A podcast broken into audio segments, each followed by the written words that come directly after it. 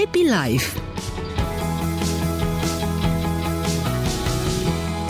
10 și 5 uh, minute, bună dimineața, Oana Calnegru. Bună dimineața, Marius. Îți mulțumesc că ești alături de noi uh, pe frecvențele ITBT. Astăzi uh, vii cu o temă uh, destul de profundă. Despre compasiune vorbim și mă gândeam cuvintele pe care le-ai descris tu mai devreme, atașament, autenticitate, chiar și traumă pe care le-am menționat, dar chiar și acesta de compasiune. Sunt niște concepte foarte complicate, dincolo de a fi niște cuvinte. Da. Și tocmai de aceea poate că nu le cuprindem cu mintea de ajuns și ajungem putem să le folosim și în uh, propoziții, în contexte și inadecvat. Pentru că dacă mă duc la termenul ăsta de compasiune, spuneam așa că îl văd mai degrabă ca pe un concept, ca pe un construct psihologic mhm. și cum sunt constructele, asta înseamnă că e o treabă destul de complicată pentru că include mai mult decât un comportament, mai mult decât un gând sau o emoție. Este greu de spus că compasiunea este doar o emoție, da. ceva ce noi simțim față de altcineva, pentru că e mult mai mult de atât. Sunt uh, câteva metafore sau câteva explicații mai degrabă, care mie îmi plac foarte mult, care uh, pot să ne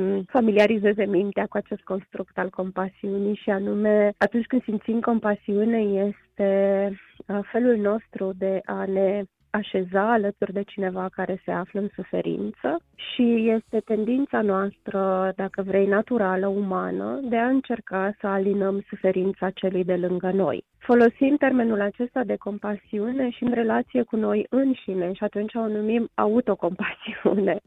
Adică este și tendința noastră naturală de a vrea să ne alinăm propria noastră suferință. Da. Ne este greu să stăm în suferință și atunci noi avem cumva în corpul nostru, în psihicul nostru, resurse de a metaboliza suferința. Și e important de știut lucrul acesta, că reușim să metabolizăm ceea ce ne doare și când zic ceea ce ne doare înseamnă nu doar corpul, dar și ființa noastră, spiritul nostru, uh, sufletul nostru. Iar acest mod de a metaboliza, de a ne uita la noi, de a avea răbdare cu noi înșine și de a ne da voie să simțim și tristețe, de a ne da voie să simțim uh, câteodată și durere și frică, este un dacă vrei, un proces de a dezvolta compasiune față de noi înșine. Dar ce interesant că folosești, poate are legătură, poate nu, a metaboliza. Mă gândeam da? realmente la o anumită parte a organismului nostru și astăzi, oarecum întâmplător, uh, Spotify, după ce am ascultat un podcast pe care vreau să-l ascult și n-am mai apucat să-l opresc, eram pe bicicletă, uh, a urmat un altul uh, cu un specialist, cred că gastroenterolog, nu știu exact, dar a vorbit uh-huh. atât de fascinant despre intestin și despre acest al doilea creier creier, pe care mai, mai avea da, puțin da. și îl numea primul creier, absolut fascinant, adică realmente sunt foarte multe lucruri care se întâmplă acolo. Probabil acest construct are, leg- are legătură și cu modul în care organismul nostru se da. echilibrează într-un fel sau altul. Echilibrează și metabolizează, pentru că, da, noi folosim și în psihologie termenul acesta de a metaboliza, cu siguranță îl avem împrumutat din, uh, din partea asta a biologiei sau anatomiei. Uh-huh dar metabolizarea este un, uh, iată, este, o, este un proces natural, automat și inconștient, implicit al corpului nostru de a metamorfoza, de a transforma, de a depăși. Și în da. sensul acesta îl uh, utilizăm și în psihologie, în sensul de a metamorfoza. Și atunci când, când vorbim de o metabolizare a suferinței, asta aș vrea cumva să ne rămână ca și idee în, în, în principală, că noi avem în ființa noastră, din perspectivă psihologică, aceste resurse interioare de a putea să metabolizăm suferința, de a putea transformăm într-un fel în care să o și depășim. Avem aceste resurse în interiorul nostru, doar că le accesăm greu, le cunoaștem greu, nu știm cum să facem, intrăm într-o serie de mecanisme de a le evita, de a evita suferința, pentru că nu ne place, desigur, și asta e o altă conversație de cum, cum evităm suferința. Asta da, putem... despre cum da. stăm alături de ea. Da, da, da. da.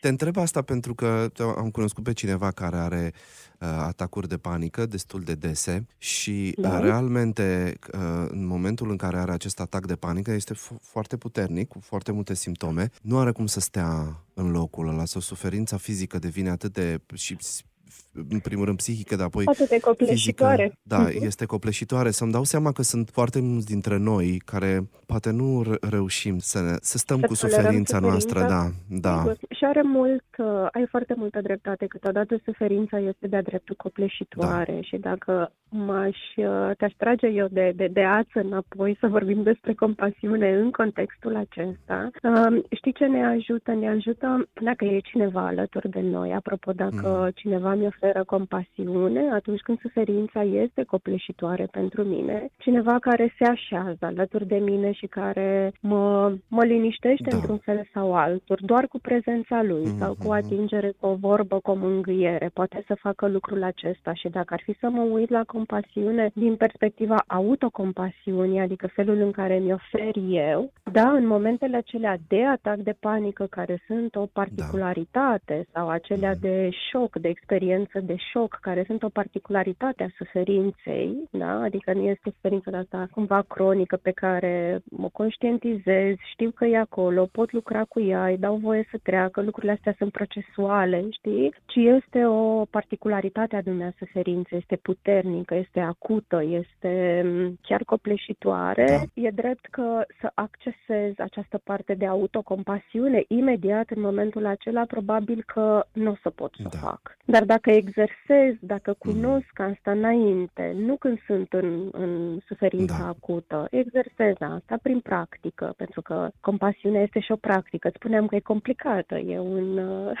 e un construct psihologic. Exersez asta prin practică, Uh, mă uit la mine, la vulnerabilitățile mele, la cum e viața mea, la partea de mai de umbra vieții mele, o să pot să-mi aduc compasiune. E interesant că vorbești despre compasiune ca un construct. În mintea mea vine așa ca un artefact. Să nu e neapărat ceva care este natural nouă, ci trebuie să construim ca cineva cu care tu lucrezi sau alături de care te așezi, ca el să se simtă în siguranță. Mm. Ce e nevoie să-i oferi? Bunătate și lumină, nu? Mm. Are mult sens. Și cum da, ar fi sens. dacă eu îți ofer ție bunătate, ca tu să te simți în siguranță și când tu te vei simți în siguranță, îmi vei oferi și tu mie mm. bunătate la Ce rândul tău. Exact. Da. Și nu mă vei ataca pentru că nu te vei simți mm, amenințat. Mm, și cum ar fi dacă, comportându-ne așa unii cu ceilalți, bunătatea aceasta ar deveni contagioasă. Da. Pe Am contaminat lumea cu bunătate. Am da. avea mai multă pace, sigur.